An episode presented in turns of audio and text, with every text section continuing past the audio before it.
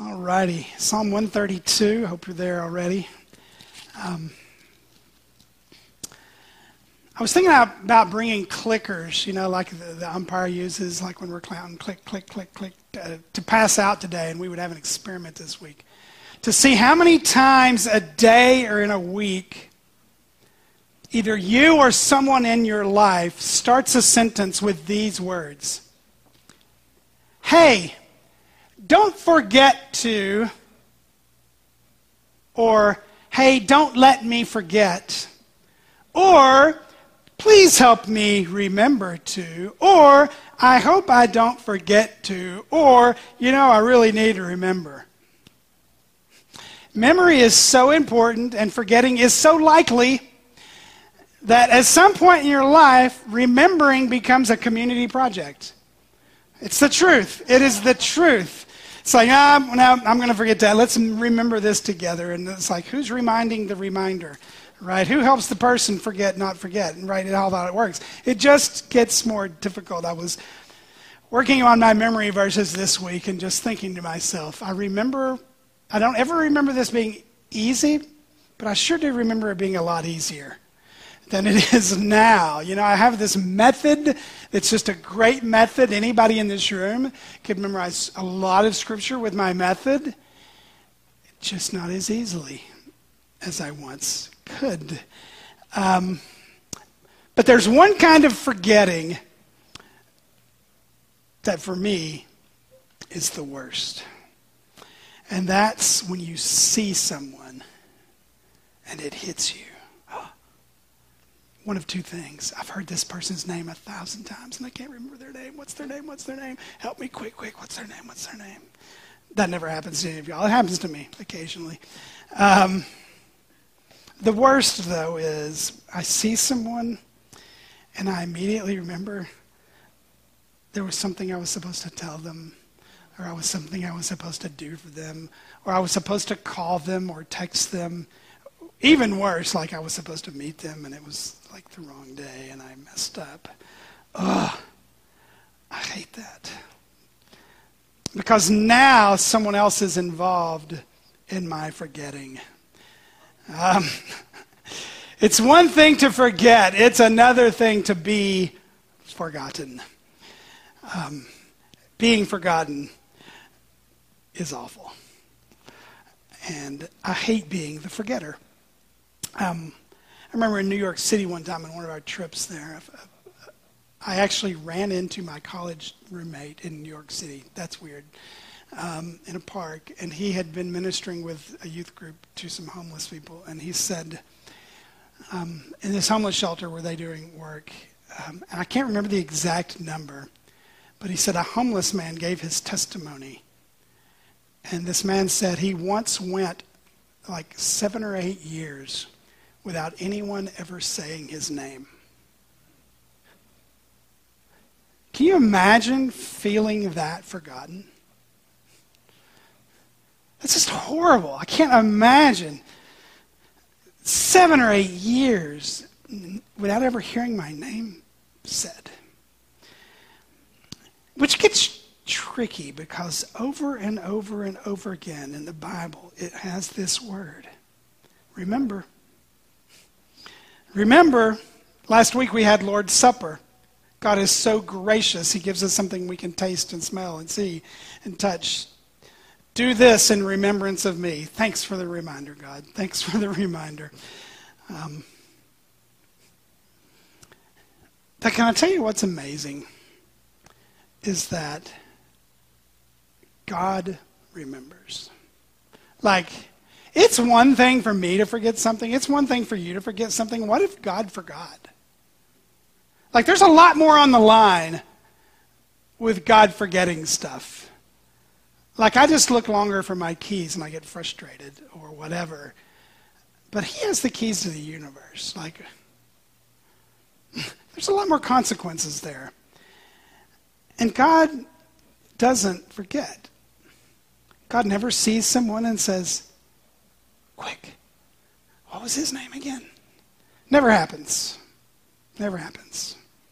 God doesn't even have to use sticky notes. Isn't that incredible? Imagine running the universe without sticky notes. How does he do it? Yeah. But that said, it's it's fascinating to me. Even though we know God doesn't forget, how many times in the scriptures, especially in the Psalms, we see someone praying and asking God to remember? Right? You see this in the Psalms. Remember your promise. Remember your word. Remember your people. Remember me. Because what the psalmist understood was not that God was forgetful and needed a reminder, but that when God remembers the person, he remembers the promise for that person. And I don't know if you've ever felt forgotten. I don't know if you said this week, hey, God, remember me? It's me. Remember me down here. Today in Psalm one thirty-two, we have this prayer, this pilgrim psalm. And we find a prayer for God to remember a specific person. Because God made a, an amazing, long-range promise to this person. And if you think about the lifespan just of Psalm one thirty-two, what this psalm went through, and maybe times when it seemed as if it was impossible that God had remembered this person, or that God was going to fulfill his promise to this person, like, God, you've really backed yourself into a corner now. How are you ever going to keep your promise to this person?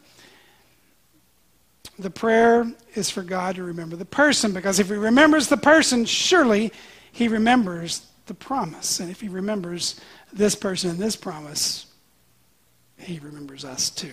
We get connected to the psalm. Look at the first three words of Psalm one thirty-two.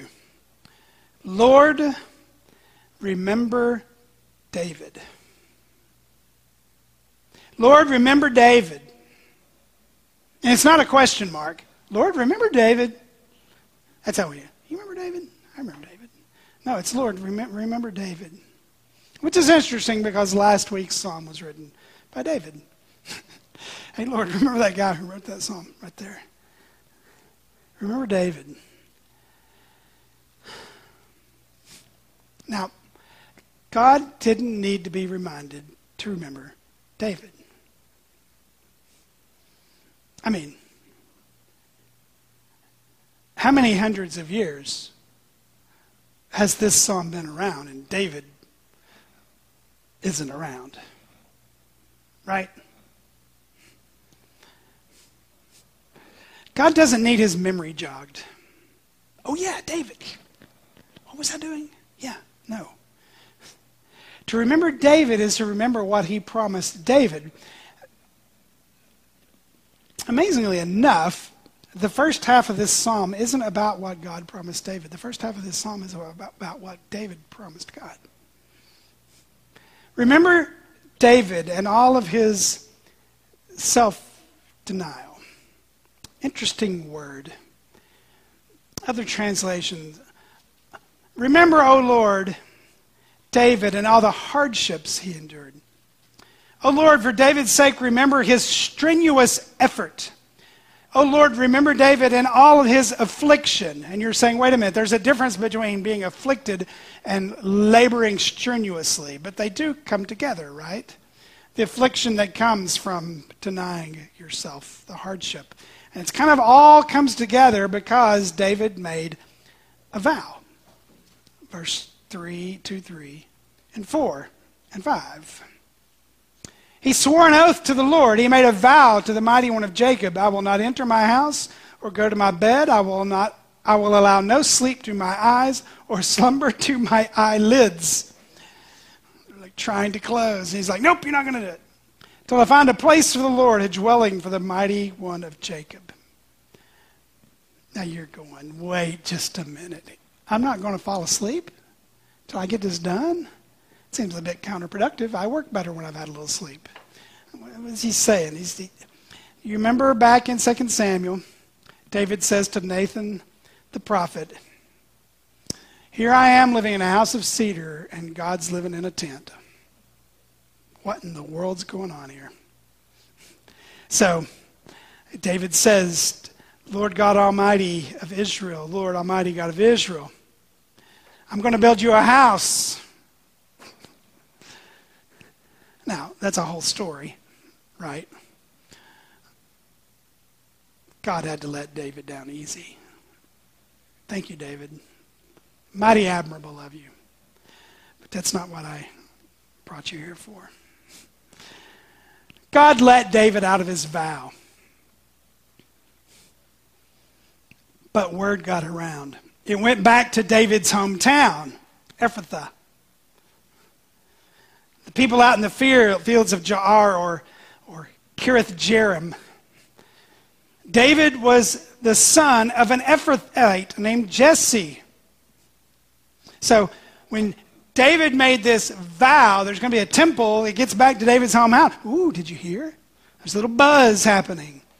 And then, what's this other place? It's the place where the ark lived in this tabernacle all these years. And you remember, there's this whole story that's a bunch of sermons when the people got all excited and they're going to move this ark and all this stuff up to Jerusalem. But the The idea is, did you hear?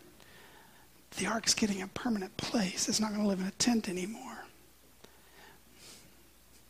But look, look at all of them.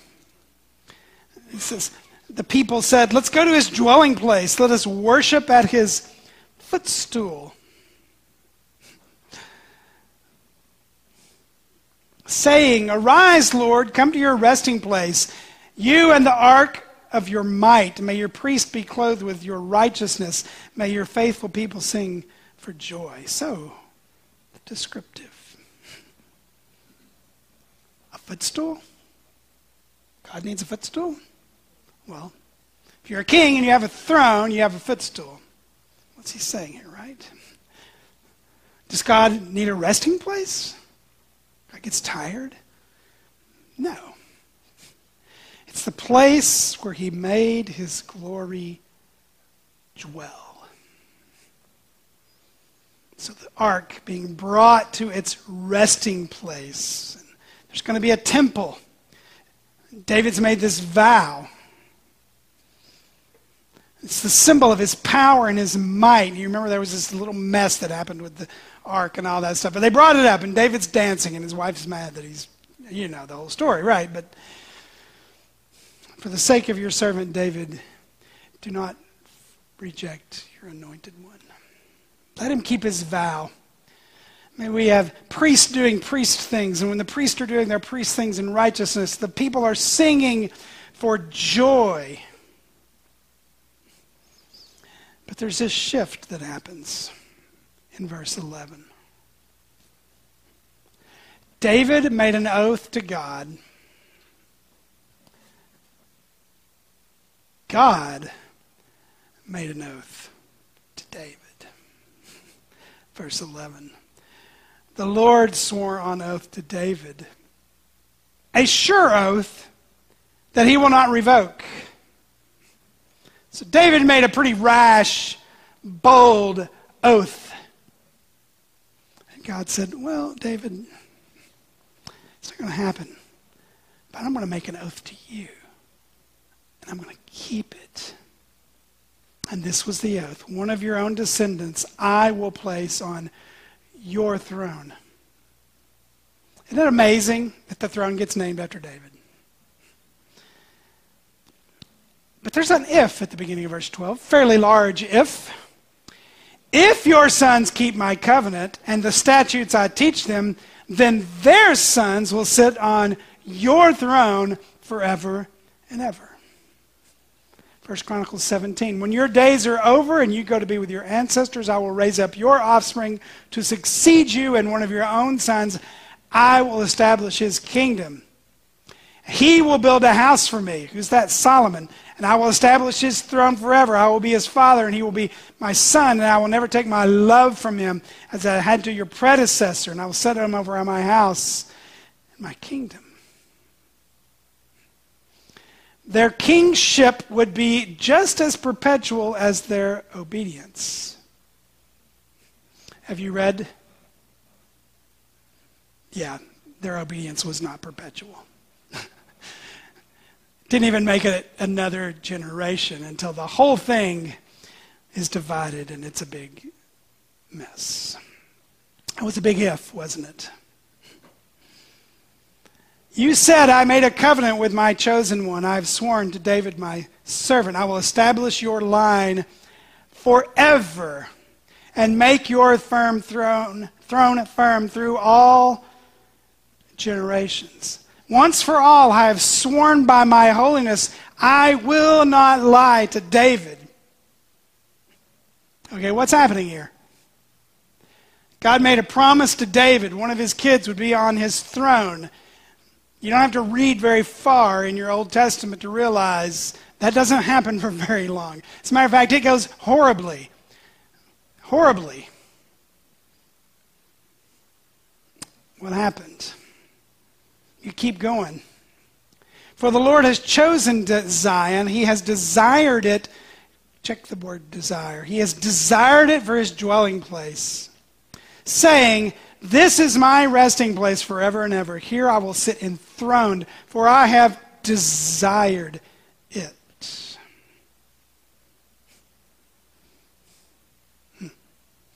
Twice God says, because I want to. This is where I will dwell. This is where I will be enthroned. There's even a great little line in Psalm sixty-eight. Why gaze in envy, you rugged mountain, at the mountain where God chooses to reign, where the Lord himself will dwell forever?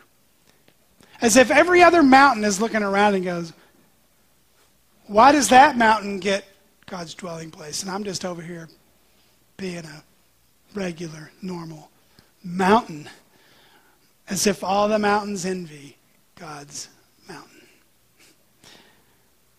I will bless her with abundant provisions. Her poor I will satisfy with food. I will clothe her priest with salvation, and her faithful people will ever sing for joy. So imagine a place where God's glory dwells. Imagine a place where the integrity and faithfulness of the priest never are questioned. Imagine a place where the poor are taken care of. Imagine a place where everyone's needs are satisfied. Imagine a place where the saints will sing, not just when it's time to sing. Oh, it's singing time? Cool, let's sing together. No, apparently they'll just bust out in song all the time. Some of you are already thinking, I might be annoyed by that. No, you won't be annoyed. You're annoyed when people just bust out in song. Nope. As a matter of fact, God just might let you lead it.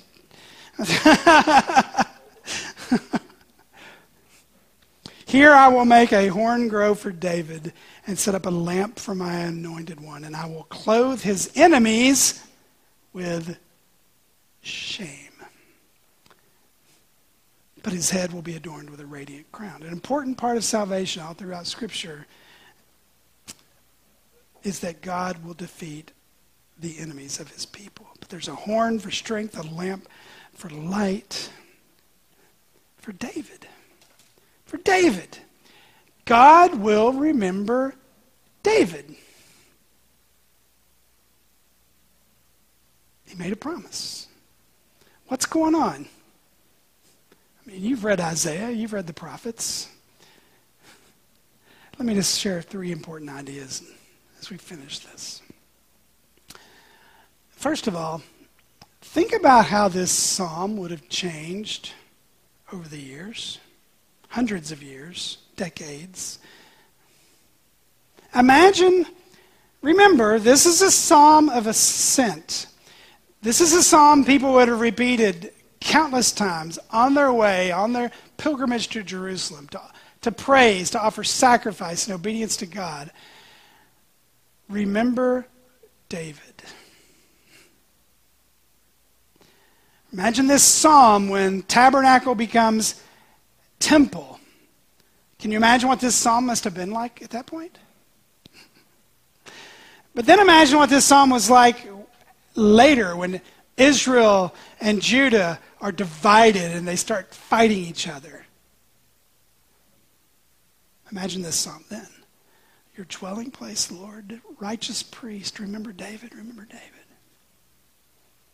Imagine when Babylon comes in and completely wipes out Jerusalem, wipes out the temple, and everyone is taken away to Babylon. If you flip over to Psalm one thirty-seven, I keep going back to this. There's this, this poem from Babylon where it says, by the rivers of Babylon we sat and wept when we remembered Zion. So they're off in captivity and they're just weeping. And they've, they've, it says, there on the poplars we hung our harps. It's like, we don't need this. Just hanging up my guitar, my harp. For there our captors asked us for song. Our tormentors demanded songs of joy. They said, sing us one of the songs of Zion. It's kind of rude. Come on, guys, sing one of those happy songs about your hometown that we wiped out and brought you here. Play us a song on your harp. Verse four, how can we sing the songs of the Lord in a foreign land? If I forget you, Jerusalem, may my right hand forget its skill. Now imagine this psalm when you're in Babylon and you know the temple's not even there. Lord, remember David. That seems like an utter impossibility, does it not? How is there going to be someone on David's throne when David's throne's not even there? And imagine those first groups of people that got to go back from Babylon. And they arrive and they're, they're saying these psalms on the way and they get to this one. Lord, remember David. And they're imagining what the temple was and what it could be, but that it's not even there. And they arrive and they weep over the condition of this city. Remember David. Then you have all those centuries pass, and you have Rome and her armies, and they come in and they take over. You have no prophets proclaiming God's words. And then you have this temple rebuilt, made huge and beautiful by Herod. And you have people saying, remember David. And you have a promise. And then the angel Gabriel arrives to a young teenage girl in Nazareth named Mary. And it says, the angel said to her, do not be afraid, Mary. You found favor with God. You will conceive and give birth to a son. And you're to call him Jesus. And he will be great. And he will be called Son of the Most High. And the Lord God will give him the throne of his father David. And he will reign over Jacob's descendants forever, and his kingdom will never end. You think Mary had said this psalm before? Remember David? What? You're remembering David through me? Whoa.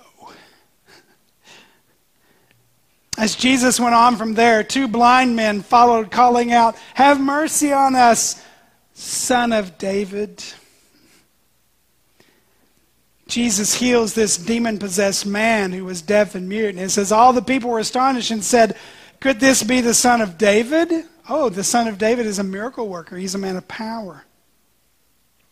A Canaanite woman from that vicinity came to him, crying out, Lord, Son of David, have mercy on me. My daughter is demon-possessed and suffering terribly. Son of David, a Canaanite woman? She's an outsider. What's going on here? The Son of David's got demon-possessed people around him, blind, deaf, and mute people around him, Canaanites around him. This is getting a little out of hand. He comes in that last week, and the crowds went ahead of him, and those that followed shouted, what?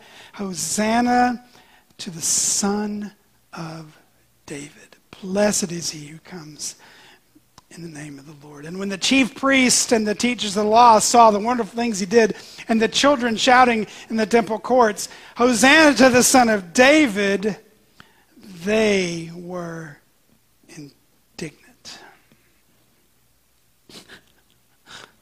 Son of David? This guy? No, not him. When the Son of David comes, he'll like us. This guy doesn't like us, and we don't like him. Can't be right.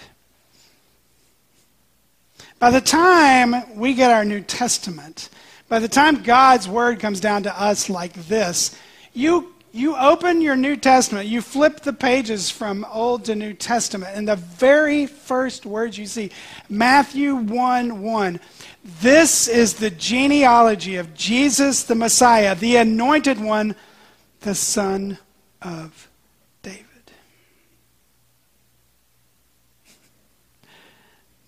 God seems to have remembered David. But remember that part of the promise, if they are faithful to my covenant. So I guess Jesus will sit on David's throne as long as he's faithful. We're not questioning that, I'm just saying. It's his, folks, it's his. It's his. His throne will last as long as his faithfulness will, and he will be faithful forever. So then when you flip over to the end, Revelation twenty-two, you see this. I, Jesus, have sent my angel to give you this testimony for the churches. I am the root and the offspring of David. When the world is going crazy, there's still a throne with one of David's sons on it. And when you see everything made new. Okay, I've got to flip to the end and read this to you because this is good. Um, Revelation.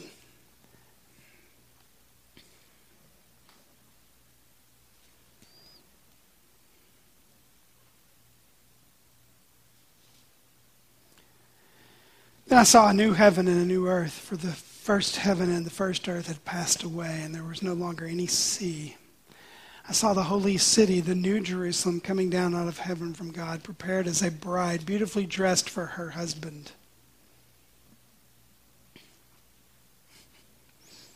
And I heard a loud voice from the throne saying, "Look, God's dwelling place is among his people, and he will dwell with them." There's the word from Psalm one thirty-two, God's dwelling.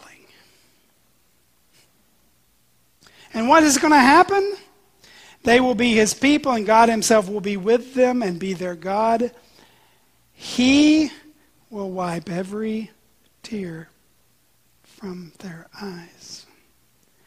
There will be no more death, or mourning, or crying, or pain.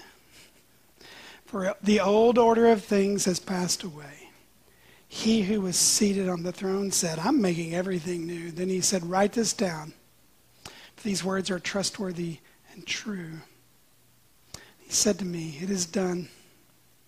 I'm the Alpha and the Omega, the beginning and the end. To the thirsty I will give water without cost from the spring of the water of life. Those who are victorious will inherit all this. I will be my God, and they will be my children." So in the very end, the angel showed me the river of the water of life, as clear as crystal,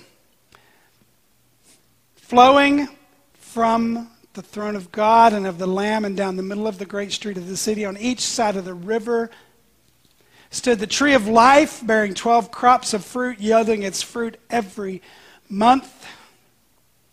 And the leaves of the tree are for the healing of the nations.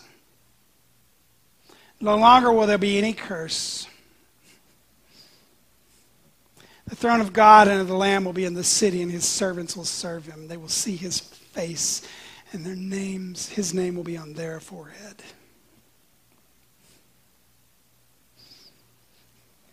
It's just like Psalm one thirty-two. The people who traveled that road to Jerusalem, up to Jerusalem, they prayed, "Lord, remember David." And the Lord said, "Oh, I'm going to remember David, and I'm going to have a dwelling place, and I'm going to have someone on that throne, and the priest will be righteous, and the hungry will be fed."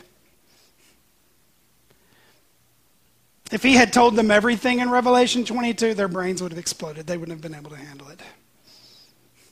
Every thirsty person, something to drink. Every mourning person, tears wiped away. Even death itself, no more.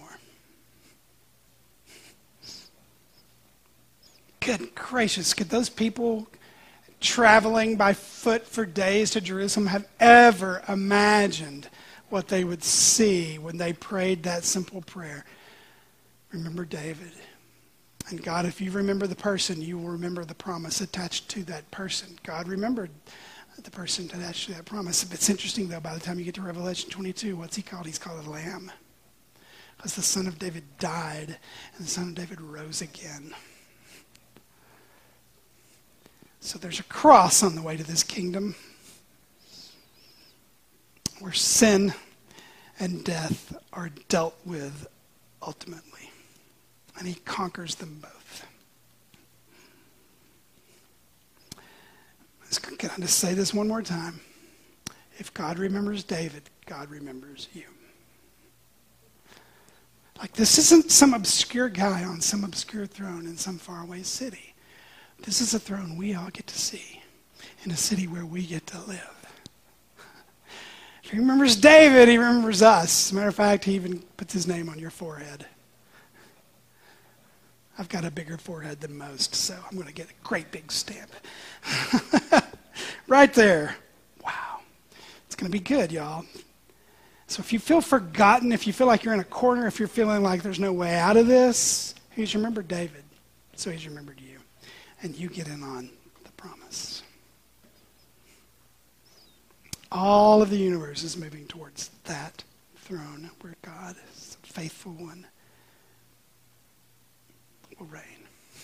Will you pray with me? Lord, thank you for where the story is and for where the story is going. You have not lost the plot. We lose the plot. You don't lose the plot. This is where the story is going. The story is going to the throne where a son of David rules. Lord, I pray that we would not just be, um, I pray that we would just be convinced of this. That we would be convinced that this is where the story's going. Because God, we... We get angry and we get frustrated when we look at the story as it is right now. And we wonder, where in the world is this going? It's going to you, Jesus. It's going to you. You can bring all things in heaven and on earth under one head, Jesus Christ. Lord, I pray that my brothers and sisters in this room would know down to the core of their being that they are never forgotten. Never forgotten. And that you know our story too. And that our story is part of your story. And Lord, we live in a world with a million competing gods and a million competing stories, and we have a compelling, beautiful story. I pray, God, that, that we would be able to share it in such a way that even the most hardened unbeliever would wish it were true. May we be the people of shining faces on our way to a new city and a new heaven and a new earth. Jerusalem's coming to us. And there's a throne in Jerusalem. I pray that we would live hopefully, faith-filled lives.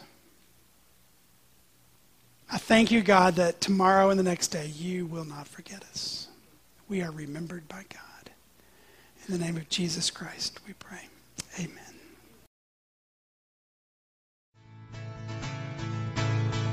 You've been listening to Sunday Morning at Creekside Church in Spring, Texas. We're glad you joined us. For more information, please check out our website at w w w dot my creekside church dot org.